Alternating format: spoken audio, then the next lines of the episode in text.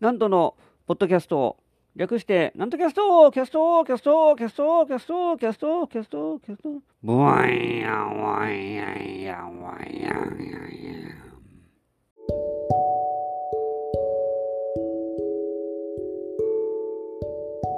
はい、皆様ご機嫌いかがでございますか上方講談会の宮根誠司こと、極度南東でございます。えー、暖冬の毎日でございまして、今年は本当に記録的な暖かさになっておりますが、今年今今季ですね、えー、本当にずっとなんか冬じゃない、もう冬の間からずっと春みたいな天気、えー、というか気温がもう続いております。本当に季節感がないような感じで、ね、ニュース見てたら、スキー場が営業できないとかね、雪降らないから、そんなこと言ってましたね。いやー、本当にね、死活問題になりますからね、こういう時に。えー、雪降らないと、そらスキー場営業できないですから。えー、どんなところに影響が及ぼすかっていうのが、やっぱり、えー、そういうところに出てくるんですね、なかなか。厳しいもんですよ。やっぱふ降るべき時に降ってもらわないと、うん、日本には四季というものがありますから、もうそれがなんかぐちゃぐちゃになってしまう。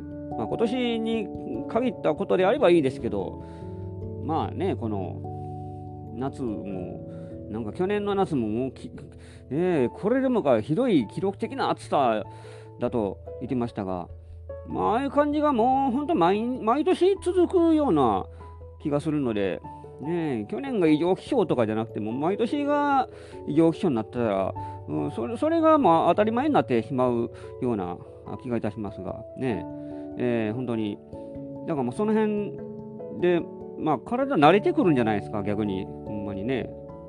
人間はようできてますから、ね、異常気象やとか言いながら、うん、もう暑さが異常やとか、えー、暖冬がどうやとか言うて、もうだんだんそういう世の中になりつつあるような気がしますから、えー、なんかそういう体に順応してくるような私は気がするんですが、えー、どうですか？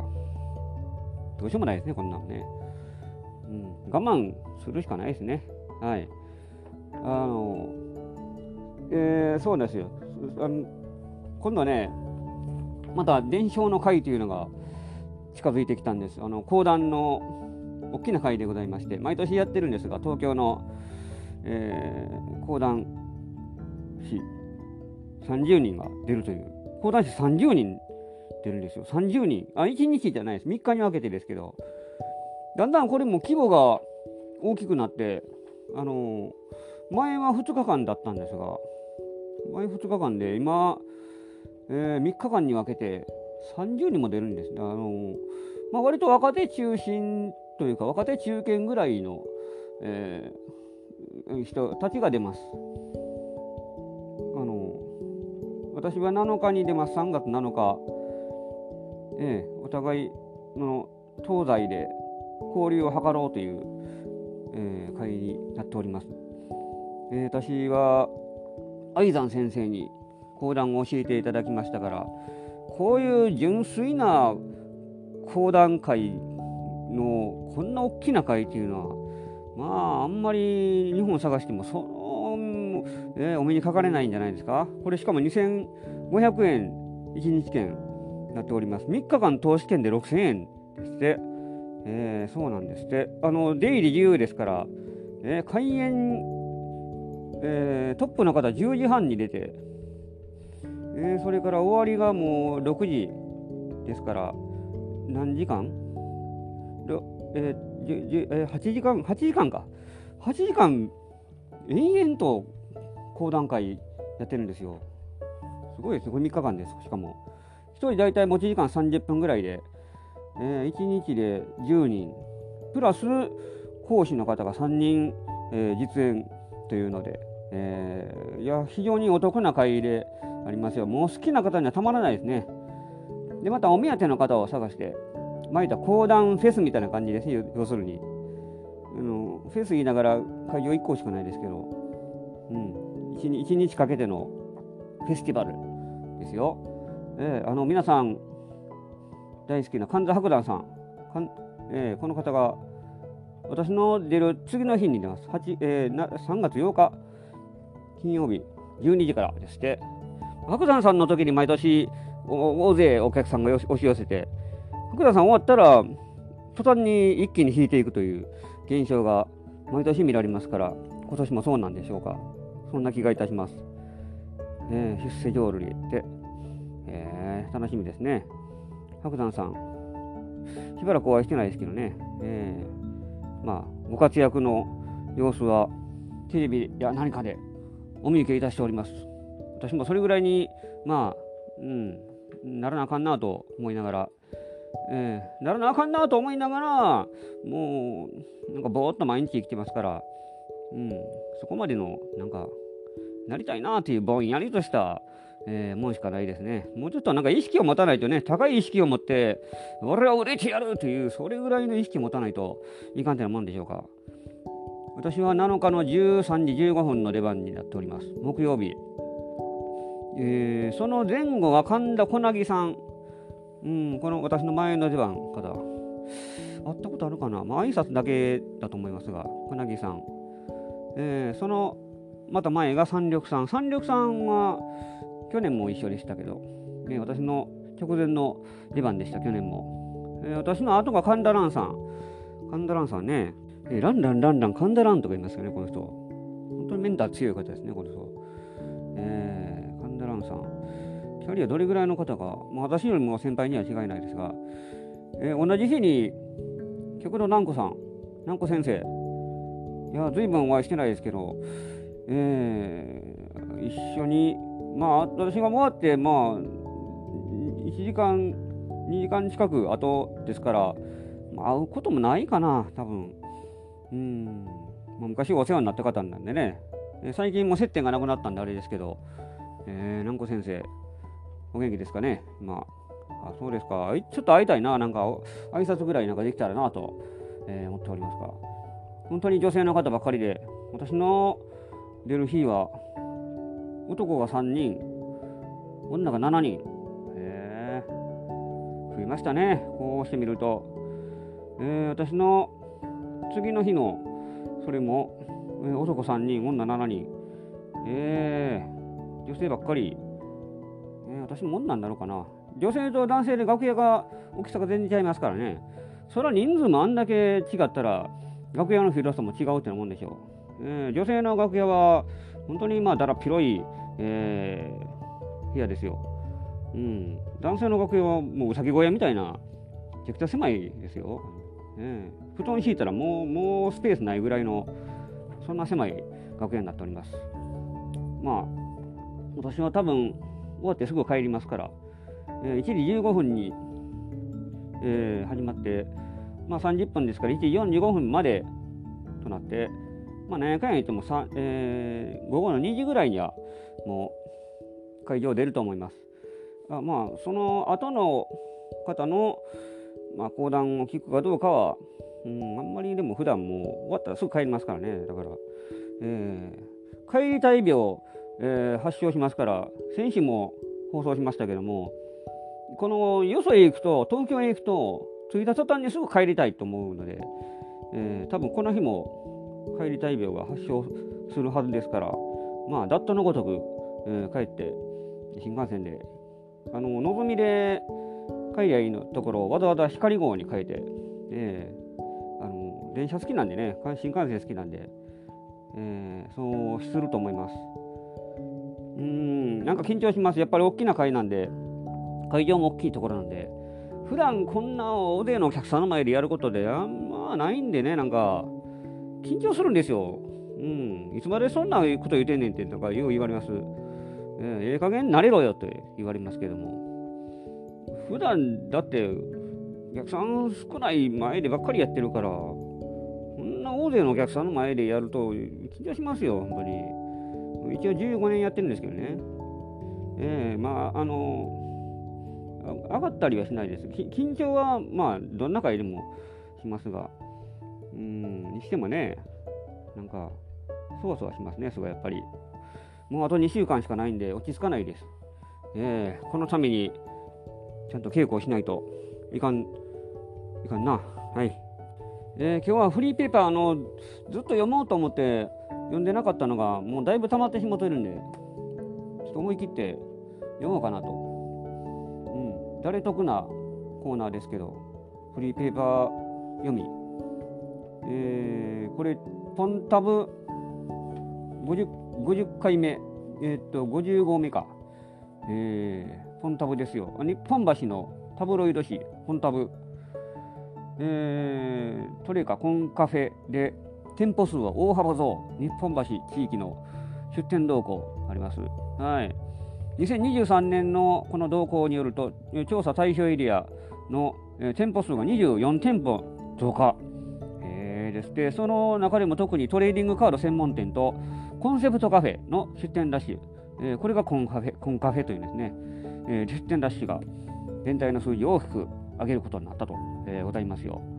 えー、街のにぎわいがコロナ禍以前の水準に戻る中、えー、出店数もかつての水準にまで回復した形だと、えー、ございます、えー。コンセプトカフェというのは何ですかね。えー、まあ、ちょっと、あ、これ書いてますね、注釈。特定のテーマや世界観を取り入れた店舗演出や接客によって、同業者との差別化が図られたカフェの総称。日本橋や東京秋葉原ではメイドカフェがその代表例だが近年はメイドに限らず多種多様なテーマによるものが林立しこれらをうん包含してコンセプトカフェという新たな故障が呼び方が定着しつつあるとございます。えー、あの関係ないですけど関西の人でも最近よう日本橋いう人いますね。まあ言うたかな、これね。日本橋や言うてんのに。話からすら日本橋がとか言って、最近ちょっと日本橋行って言って日本橋やそこは間違えたらあかんやろ。あんだ髪型の人やねんから、その普段の、え会話とかでも、その日本橋とか言うたら、そのにね、東京の日本橋になりますからね。日本橋と日本橋またちゃいますから、そこはまあ間違えたらあかんやろ。間違えるというよりは、日本橋っていう方がなんか、ね、言いやすいんですよ、多分ね。日本橋っていう、このためためが効かないところが、えー、あるんでね。そのもうためを省いて、えー、日本橋という言いがちなんですが、そこはもうちゃんと言わないと、日本橋ってちゃんとね、関西に住んでるからには日本橋ってやっぱり言わないといかんですよ。うん。えー、街のにぎわい復活とともに、小田ロードに並ぶコンカフェのビラ配りや客引きも復活。あありますね。みかあの通ってたら確かに、うん、そのビラ配り、あのよう見かけます。また一方、このなにわのネジ、閉店、なにわネジの閉店、なにわネジか。ネジ専門店があるんですよ、ここに。あったんですよ。これがもうなくなってしまったんでね、多数、惜しむ声が多数上がったと、えー、ございますよ。まあ、あの、電気街は電気街ですけれども、そういう、えー、今言うたように、カフェとか、えー、何ですかね、そういうのがだいぶと多くなってきてます。飲食店。うん、電気街もちょっと古くなってきたんですかね。うん、まあでも専門的なそういう商品を扱うところは結構多いので、うん、まだまだ活気がありますよ、こういうところも。えー、久々に行きたいですけどね、なんか歩くだけで私は結構落ち着く方なんでね、日本橋って。うん、日本橋ナンバー。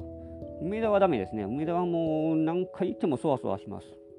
迷子になりますから、本当にね。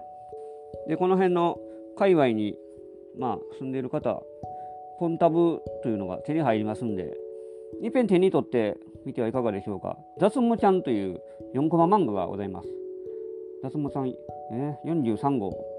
このポンタブ50号のうち43号、7回目から始まったんですかね、これだから。えー、ちゃんの作者と私は知り合いというか、家近所なんです、実は。時々会います。ばったり会います。この間、天丼屋で会いました。あ、なんとさんとか言って、えー、あの大のお笑い好きの方なんでね、この人。お笑い好きでも、しかも、インディーズのライブ大好きな方なんで、すごいですよ、女女の人ね。えー、あの、どんだけお客さん少なくても、あのたった一人でも、私、自分しかお客さんいない時でも平気で見てますからね、この人。もう言ったらあお互いじゃないですけどそういう売れる前の芸人さんを見るのが好きとかいう感じでじゃないですかねそうそういう方は、うん、かなりマニアックな方なんでねいやこういう方がお笑い業界を支えてるんですよ。ね、このうこれから売れようというお笑い芸人の方の支えになってますからね本当に嬉しいですよ。えー、たまに会います。でまたこの、えー、トレーディングカードカフェ以外にもラーメン屋が結構多いんです。えー、ラーメン、ラーメン二郎系の代表格、ラーメン層歴史を刻みというのがあるんですね。えー、オープン当日はすごい行列ができてまして、うん、日本橋はラーメン屋も結構多いですね。私はラーメン屋あんま行かないな。ラーメンって高いんでね、結構。だいぶええ値段するんでね。ラーメン屋はちょっと行きたいのは行きたいんですが、まあそこまでじゃないんですけど、まあぼちぼちラーメン好きではあります。私はでも、ラーメン屋のラーメンよりも、あの、本当に自宅で作る袋麺が好きなんで、うん、ラーメン屋っていうそのラーメン屋のラーメンは食べたいですけどラーメン屋そのものを外食そのものがそんな好きじゃないんで私はだから家で、うん、ラーメンをもそもそすするのが好きですから、ええ、レトルトが好きです。レトルトの袋麺がね、えー、そういうのがあるんですって、えー、また恵比寿町の近くに日本初の日本橋日本橋か。ごめんなさい。日本橋言ったな。卓球場がオープンした。ガネ TTC やって、へえ、卓球場、今年の1月1日にオープン、入場料1200円、へえ、ラケットやボールは無料でレンタルでき、あ使う人いてんのかな、こんな。よっぽどの卓球好きですね、これ。卓球人口も増えてる、ああ、そうか。その日本人よりもインバウンドで需要の回復で世界一の卓球大国でもある中国からの観光客がネットで検索して うん、すみません。ダメだ。花粉症や。あのー、お医者さん行ってきたんですよ。耳鼻科行って、ちょっとただれてますね、言うて。話脱線しすぎやな、これ。えー、見てもらって、薬もらってきましたよ。つい今日の話ですよ。あのその前の時間に歯医者行って、これはメンテナンスだけですけど、定期検診、3ヶ月以下の定期検診で、まあ、ええ値段取られん、3050円ぐらい取られましたよね、あれね。定期検診だけで。うん、見るだけで言うのになんかちょっと磨いたり、なんか何やしたり、色つけてなんかぐじゅぐじゅっとしてくださいとか。あれだけで3000円かかるのはちょっとね、辛いですね、ああいうのって。無理に行かんでいいと思うんですけどね。でもまあ、なんか3ヶ月ぐらいごとに来てくださいとか言われるから行かなあかんのかなと思って。で、まあ、どうしても噛み合わせがあんまりいい方じゃないんで、噛み合わせというか歯並びですね。えー、なんか歯が削れてきてどうのこうの言うて、うん、とんがってきてますとかいうの言われたんで、あんまりそういうのやと、なんかマウスピースしてもらった方がええかもしれないです、えー、言われて。えー、ちょっとまたいずれ相談させてくださいみたいなこと言われてね。その後に耳鼻科行ったんですよ、えー、まあこの時期耳鼻科は忙しいですねやっぱり。待ち時間あの私の前にもう何人も予約がありましたから行ってきて。で見てもらって毎年同じこと言われます。口開けてあちょっとただれてますね。同じですよ。機械のように先生は。毎年同じ先生ですけど。で、まあ、薬出しておきますって、えー、4週間の薬もあってですね。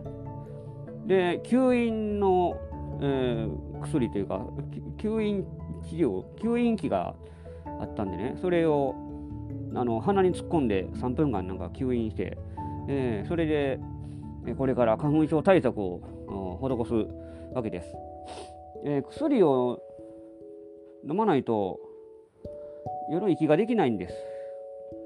夜寝てる時。でも飲んだら眠たくなるんです。であのー、毎年去年もそうですが薬1錠飲むともう意識なんか朦朧として効くのは効くんですがその代わりもうなんか舌もつれるぐらいのレベルで眠たくなるんであれダメですやっぱり。だから半分かじって半分にして私飲むように、えー、しております。3週間で去年もらってちょっと足りなかったんでねギリギリやったんで今年はちょっと余裕持って4週間、えー、コンタクトどこ行ったんやくしゃみ、した途端にポンタコの話がどっか行った。ねえ。なんでくだらないラジオなんだ、これ。もう一つだけ読みましょう。えっ、ー、と、南海電車ナッツ、魅惑のうま辛グルメ。これ12月号ですね。もうだいぶ前やな、これ。これずっと読もう思って読んでないね。魅惑のうま辛グルメ。いよいよな冬本番やて、もう冬終わりやんから。寒さが本格的になるんですね。恋しくなるのが刺激的なうま辛グルメ。へえ。南海沿線にはわざわざ訪れたくなる名店がたくさんございます。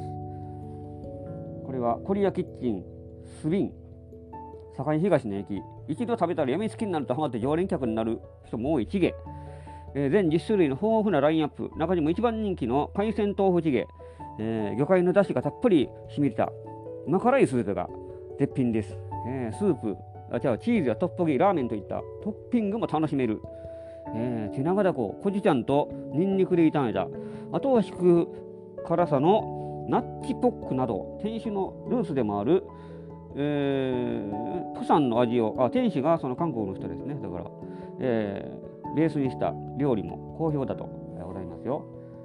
うーん、また、難波駅、スワンブア。えー、これタイ、タイの高級ホテル、センタラグランドホテルが日本に初上陸。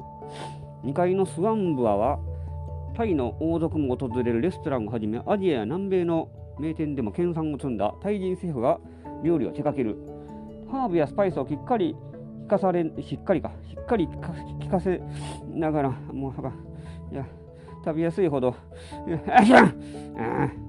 えー、良い辛さに調整された料理はタイ料理タイ料理初心者にも おすすめでございます、えー、スープカレーみたいなのがあスープですね、えー、ありますよ。センターラグランドホテル大阪。これナンバーパークスのあたりに去年今年の7月あ去年か。去年の7月にオープンしたそうでそんなホテルがあるんですね。その中の2階にあるというので。私はまああのー、辛いのは結構苦手です。昔は行けたんですが D の 500, 500倍では100倍カレーとかそんなん今売ってるのかな？D ってあのレトルトのカレーですけど激辛カレーの。えー、割と平気でいけたんですが、もうだんだんダメになってですね、ダメというか、食べ、食べ出したら、あの全身というか、もう鼻水がもう止めどなく出てくるんで、もうダメなんです、なんか。弱くなりました。すっかり弱くなりました。だから、甘口がいいです。カレー屋さん行っても、まあまあ甘口食べてます、いつも。あの多分そんなん食べてたら花粉症に効くんじゃないですかね。それぐらい激辛カレー食ったら鼻詰まってるのが、えー、鼻通りが良くなって鼻水が出てくるかな。そんなことを考えながら、えー、今日はあのお送りして、えー、参りました。はい。こんダメな放送やなこれ。放送事故のレベルじゃないかこれ。もうだそれぐらい花粉症がきついんですよ。皆さん分かってください。私の辛さを。皆さんも同じですね、そら。花粉症辛いのはみんな、えー、同じです。人類。はい、すいません。